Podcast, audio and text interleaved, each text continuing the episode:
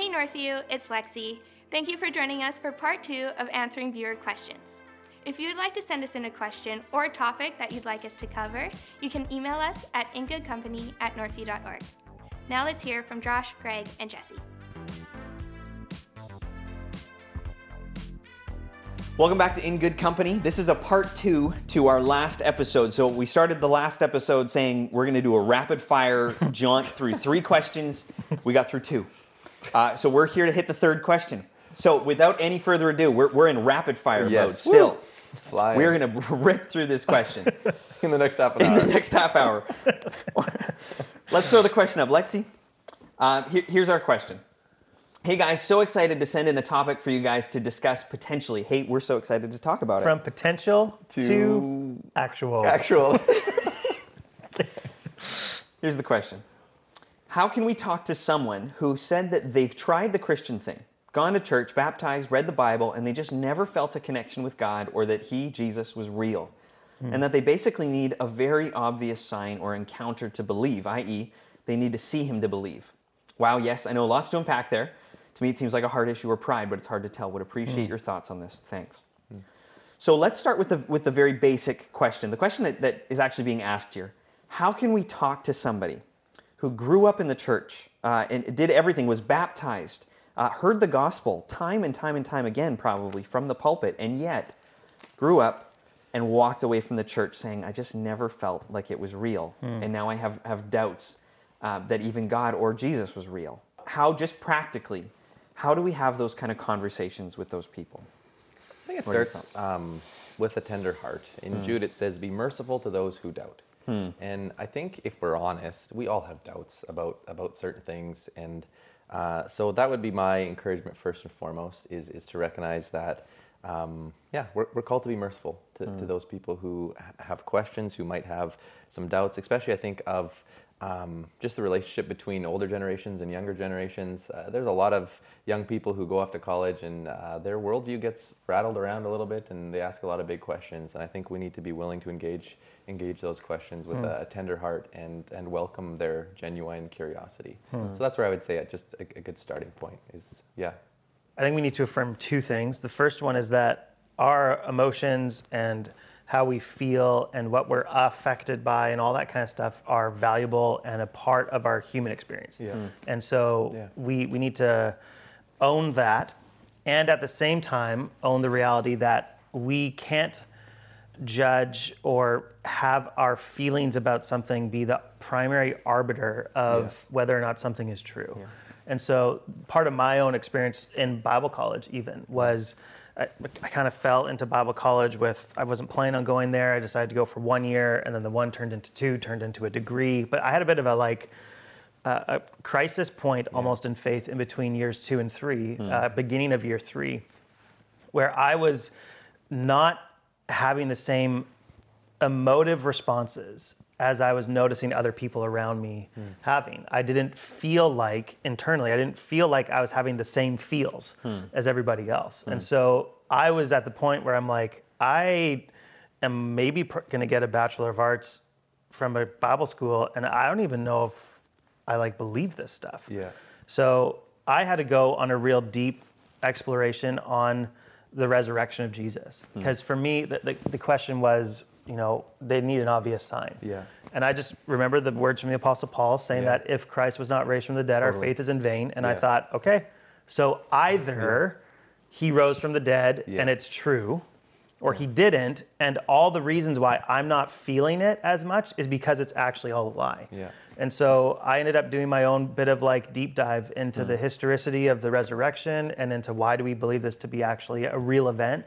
And so I would, my response to someone who said, I've tried Christianity and it didn't work because I've never felt the mm. closeness, mm-hmm. is I would first say, we might have different experiences in our life that ebb and flow with our feelings, and other people might just have a more steady Yeah. feeling of their faith. Yeah.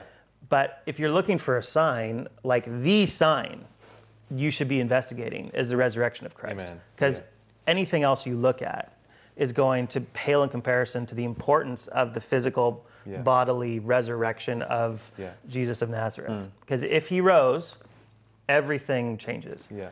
If he stayed dead, then you should leave the faith. yeah. You should It's disregard. Christianity Yes, because it's yeah. the worst possible thing you could do with your time. Mm-hmm. Yeah. Is put energy into something that is untrue if Jesus stayed dead. Mm-hmm. So I would just encourage that person that if they're wanting to think through things and wanting to investigate them, that the best bang for your buck Yeah. topic is the resurrection of Jesus. And I think sometimes we can get tripped up on going after other things. So let's say the crisis in my faith has to do with I don't fully understand God's sovereignty and, and free will, and it seems like God. And if we spend all of our time and energy there mm-hmm. without wrestling, without bringing mm. people to keep, but what do you do about Jesus? I mm-hmm. think Right. you can you can miss miss the mark. Or even just in previous episodes talking about Genesis one, and well, science says this, and and the Bible seems to say that, and if, if mm-hmm. that's the reason I'm leaving the faith, that that is so far removed from Yeah. the central tenet of, of Jesus' resurrection. Yeah. Hmm. Um, but that's yeah, it's a shame. I even just this last year had another little like not crisis point, but another little doubt moment leading up to our Christmas Eve services hmm. where I was writing the Christmas Eve sermon about the incarnation and the Virgin Mary. And I had another moment where I was like, oh man, Yeah. like incredible story Yeah. in the sense, in like the truest sense of the word, of like very hard to believe. Hmm. And I was like, I believe the virgin birth because I believe the resurrection. Yes. Right, yeah, right. So right, like I was willing to hmm. like kind of reorient my mind and doubt my doubts and Yeah. all that kind of stuff about these hard to believe things about the incarnation and God becoming human through a virgin birth, the Holy Spirit being involved in it, all that stuff, which just sounds like crazy, kind of. Yeah. Um, I was willing to believe them to be true and preach them as truth because at the end of the day, I'm I'm settled on the issue that Jesus isn't dead. Right. Yeah. He's Yeah. alive. Yeah, and yeah. so that has still been a reorienting, uh, an anchor point for me, Right. Yeah. even in pastoral ministry. Even in our so we're talking about uh, someone who has grown up in the church Yeah, but let, yeah. let's talk about someone who hasn't right? I think sometimes people can come to the christian worldview or faith and look like noah and Mo, really that happened you believe in this? And it, it is foolishness. It, it seems absurd. Jonah like all these stories right and i think sometimes we can seek to again defend those things before we get to the point. It's like the reason i believe all those things the reason this actually makes sense to me is because Christ. jesus rose from the dead. And so i think bringing people constantly back to that that point whether they're uh, a, a believer an unbeliever a kind of agnostic mm-hmm. somewhere in between is, is always the starting place in mm. our apologetics. Mm-hmm. For sure. Mm-hmm.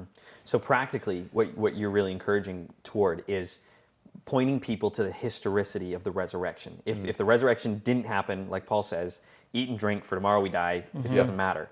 If it did happen, we have to reckon with that. Yes. But let me Nice. let me move a little bit further than that. What if I what if I look at that and say, okay, sure, I see all the history you see, and I can agree that your reasons you say it seems valid to think that Jesus rose from the grave. But if I'm not feeling it, mm. if I don't actually really in my core have this gut wrenching desire to follow Jesus, isn't it a betrayal to myself to say I'm going to follow after Jesus when in my heart, yeah, okay, maybe I believe it happened, but I don't, I don't want to, or I don't feel like he's worth following. I don't, I'm just not Right. feeling it. Is, is that not? Yeah. I've heard people say this. Is that not a betrayal to my own self? Yeah. That I would do what I don't feel like doing. Yeah, that's an interesting. Um, yeah, I've never heard it like kind of put that way in, in that sense, and yet we live in a culture that that, that is um, the mo or I, yeah, Yeah. the kind of the guiding principle is mm. Be is, true to you. is what I feel is. Man, every Disney movie that my kids watch, these days, it's like stop listening to this. Right? Don't listen to your parents. Be true to yourself. It's like Moana. like, it's seriously every single one. I think that you, you raise a good a good point with, with that with that mm. comment, and I think as Christians we need to recognize that our scripture is filled with stories, um, with with songs, with with psalms of people who don't feel it and yet mm-hmm. still seek to pursue God. We just finished mm-hmm. a sermon series on the Book of Esther, mm-hmm. and it, it's a it's a series where God's name isn't even mentioned. He seems distant and hidden, and yet the point of the whole book, in my opinion, is that he was he was meticulously at work throughout all of these things, even though his name is never mentioned. And so I think I think that that's we, that needs to put our feelings into context, recognizing that God first and foremost doesn't exist to give me a feeling. Um, he exists for, for His glory, and, and He is at work. And may the resurrection continue to grow Yeah. that that feeling in us. Yeah, and I think it's a passage we cite often as the Great Commission text, right? Go make disciples, uh, Yeah. baptize them, teach them, all that stuff. What I, I think we sometimes underestimate or undervalue is what happens right before that. So, verse 16 uh, of Matthew 28 Then the 11 disciples went to Galilee, to the mountain where Jesus had told them to go. And when they saw him, the resurrected Jesus, Yeah. they worshiped him, but some doubted. Yeah. Yeah. And then Jesus came to them and said, All authority in heaven and earth. Yeah. And he gives them the Great Commission. What a staggering scene. Yeah. Yeah. That these people who were like in the presence of Jesus when he was living, who knew he was crucified, Yeah. Mm-hmm. who are now with him again physically in his resurrected body, Yeah. they see him and they're like, This seems crazy. like this whole thing Yeah. seems absurd. Yeah. So I don't think we can in good conscience say that those those disciples on that mountain felt Yeah. a like internal steadiness Yes. of like this is true and I'm ready to give my life to it. They're Yeah. on the precipice of going out to start the church and some of them doubted Yeah. the whole thing. And so that to me is a great example for all of us who who believe to be true the gospel story and yet have those constant consistent moments of like this seems crazy. Hmm. Yeah. That you're in actually really good historic company. Yeah. That the church Yeah. is built on people who believe the gospel to be Yeah. true, but also really have significant questions about it. yeah. And I think in our particular culture where how we feel is the ultimate barometer, it's the ultimate arbiter of what is true or not. Yeah. This needs to just question That. that, presumption.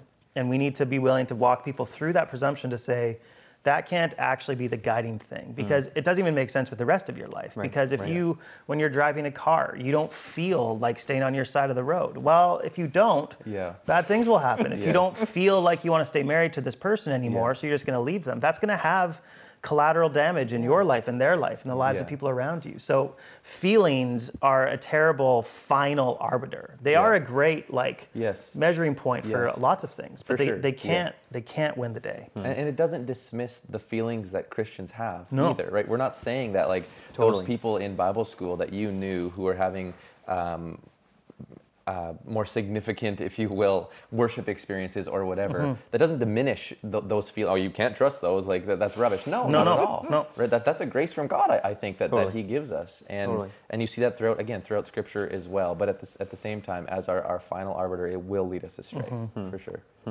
And I think it's also helpful for people to know that there are there are just Christians who operate at different levels Yeah. of the like emotional feeling the faith and that Yeah. doesn't necessarily mean that they believe the things to be true with any less conviction. Yeah. But people are wired differently and some people are wired more towards this side of a spectrum or that side of a spectrum or in the middle. Yeah. And so if we can't just look to other people and say, well because they always seem to be like feeling it and mm-hmm. I don't to the same degree like that's my story and it's just a really bad way to hmm. judge whether or not christianity is true and Yeah. worth following and worth living after and worth giving your life to this savior and Yeah, this absolutely. teacher who tells you i'll save you and i'll show you how to live Yeah. Mm-hmm. and so yeah f- feelings That's are good.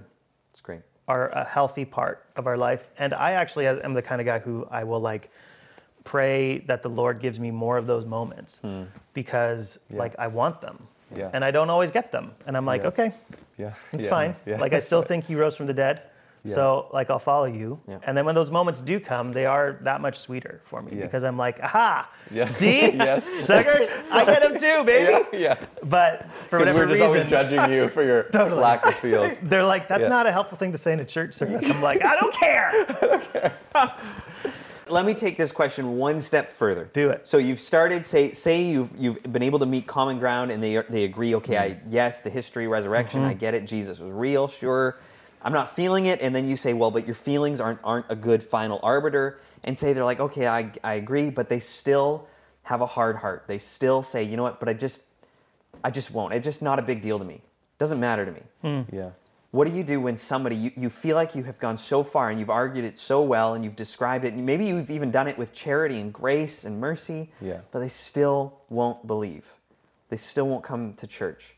W- what do you do in those cases? That's hard, and I, I guarantee you, people listening to this have loved ones, families, friends, sisters, brothers, whatever, who are in that very position.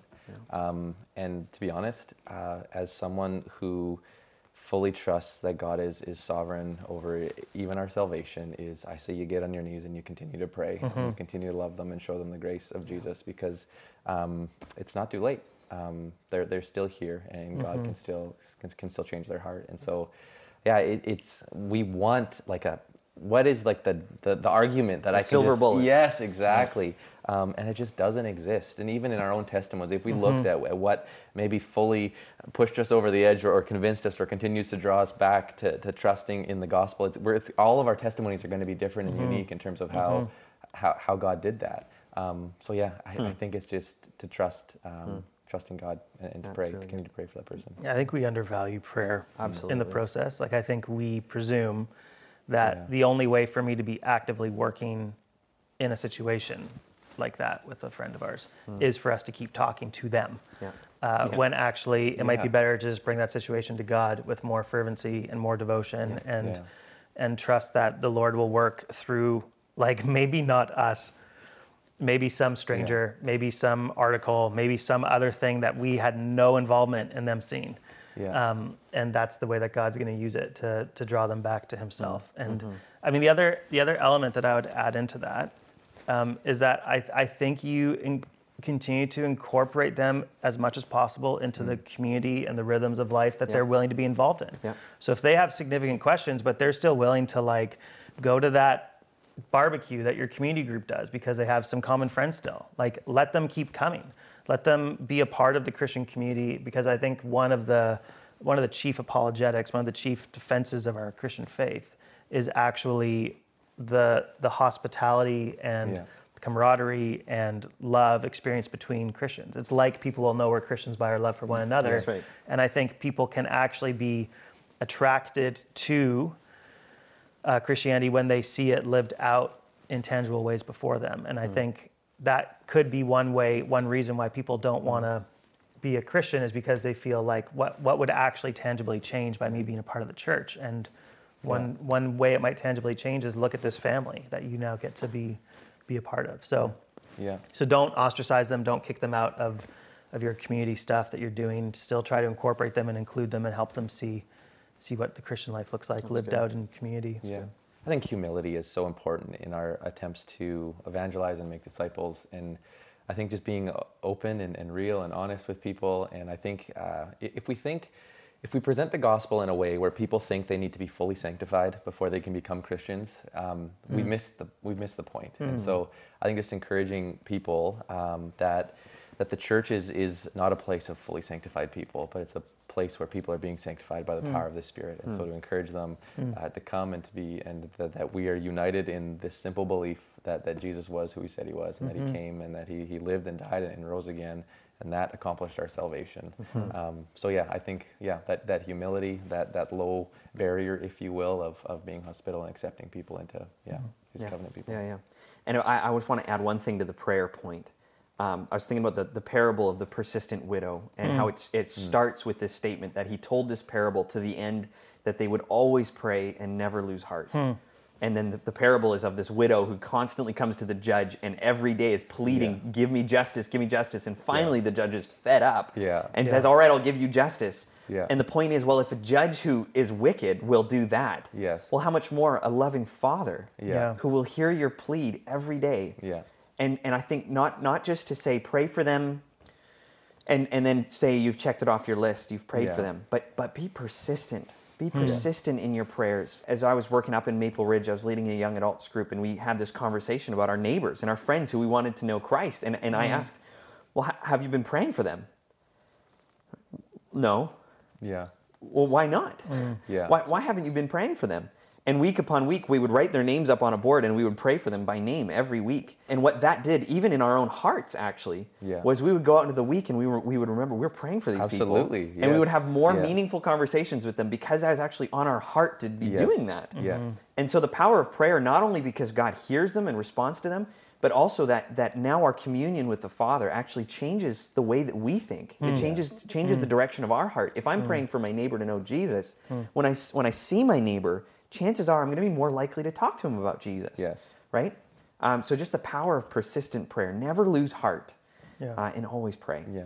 It's amazing when we're when we are being faithful in our prayer for people that we're seeking to have gospel conversations with or whatever, how the Spirit will bring them and put us yeah. into situations that we probably would I don't know how God works and all that kind of things, but it just seems like man that was a coincidence. Yeah. Like, Totally. Likely not. That's right. right? Yeah, that's But right. Yeah. It's And I, one other little element I would add into that is that when we uh, when we think about talking with people about the gospel and the good news, I, I think we we usually emphasize in a, in a good way. We emphasize the fact that we are sinners Yeah. and we need to repent of our sin and we need a savior who will save us from our sin. And all of that is true. And I believe it and it's great. But I think one of the things that we need to realize in our context is that I don't think most people operate in their life thinking to themselves, I'm a sinner and I just really need someone to save me from my sin. They, they are and they Yeah. do, but that's not the felt need Sure. that they have in that moment. And so I think we need to sometimes be creative and ask for prayer and, and insight from other people around us Yeah. about in what way is King Jesus good news hmm. to my friend? Yes. Like, what is the hurt? What is the struggle? What is the need Yeah. that this person has that Jesus is actually good news for? Yeah. And because one of the reasons that people might not be coming to Jesus is that they just don't think they need him. Yeah. They think, I'm not actually that bad of a person. And I get that you think I'm a sinner and I need saving, but like, I do my best to like volunteer and to do these things, and I yeah. I listen to Dr. Right. Bonnie Henry, and I mm. am being calm, I Yeah. am being kind, I am being safe. Like, what do I need Jesus for? right. Yeah. And so it just takes a little bit of like work on our part Absolutely. as as their friends to try to figure out like in what way does Jesus satiate hmm. Yeah. their needs and their their issues and their hmm. struggles. yeah. And hmm. then let's point them to the one who can actually like I was thinking about um, the woman at the well. Yeah, yeah. Right? Where she she knows her need. And Jesus comes to her and is saying, I can actually provide Yes. what you really need. Yeah, you've looked so- at it, or you've looked to achieve it in this way, this way, this way. Right. It hasn't worked, and Right. so yeah, yeah, absolutely. So that's one Good other point. little element That's in good. that in that That's really conversation with your friend. What in what way is Jesus going to be good news uh, t- to your friend? Yeah. Okay, let me take this question one, one final direction. Okay. Um, so you, you have somebody who grew up in the church, they, they um, heard it all, they heard the gospel, they, they got, were baptized, they left. That's not a particularly uncommon story, Hmm. unfortunately. Hmm. How do we how do we guard both ourselves Nice. from that story and how do we guard those around us from that story? How, how do we operate and work so that we do not see that happen hmm. Yeah. around us in, as a common story? My first go-to in that would be we, we're very individualized culture and very individualistic, I should say, and I think we we can become discipled or formed into a version of Christianity that think if me and Jesus are good, we're good, and we forget that to be a part uh, or to be in commune with Jesus is to be in commune with His people. And we can have a very low view of the, the importance of church. And I think that the church is one of the uh, the biggest graces that God gives us in terms of our perseverance um, uh, on on this side of eternity. And so, just I just think of uh, Paul's conversion story, and Jesus confronts him, and he says, "Why are you persecuting me?" And hmm. Paul's not persecuting Jesus; he's persecuting Christians. And so that that's how closely Jesus associates himself hmm. with his people. And I, I, yeah, I just think that there is uh, maybe amongst our, our generation or, or my generation this idea that I don't need to be a part of the church, and hmm. And what we forget is the accountability and the encouragement and, mm. and, and all the mm. things that come with being part of a local church. And so that's good. why I think I think it's it's important as, as a church we continue to seek to plant healthy local churches mm-hmm. in every city because that is again um, mm. yeah one of the biggest graces God gives us for in, in terms of our perseverance. And I think what this kind of COVID season's revealed to us is that as important as as worship leaders are and as sermons are, just watching those on my screen alone in my house is missing Yeah. an element of what God has intended the church to be, which is why when we have these like under 50 people gatherings, we're trying to do even safely with all the protocols and stuff. And we're encouraging church at home and we're encouraging you have people over safely in your backyard or your living room, whatever.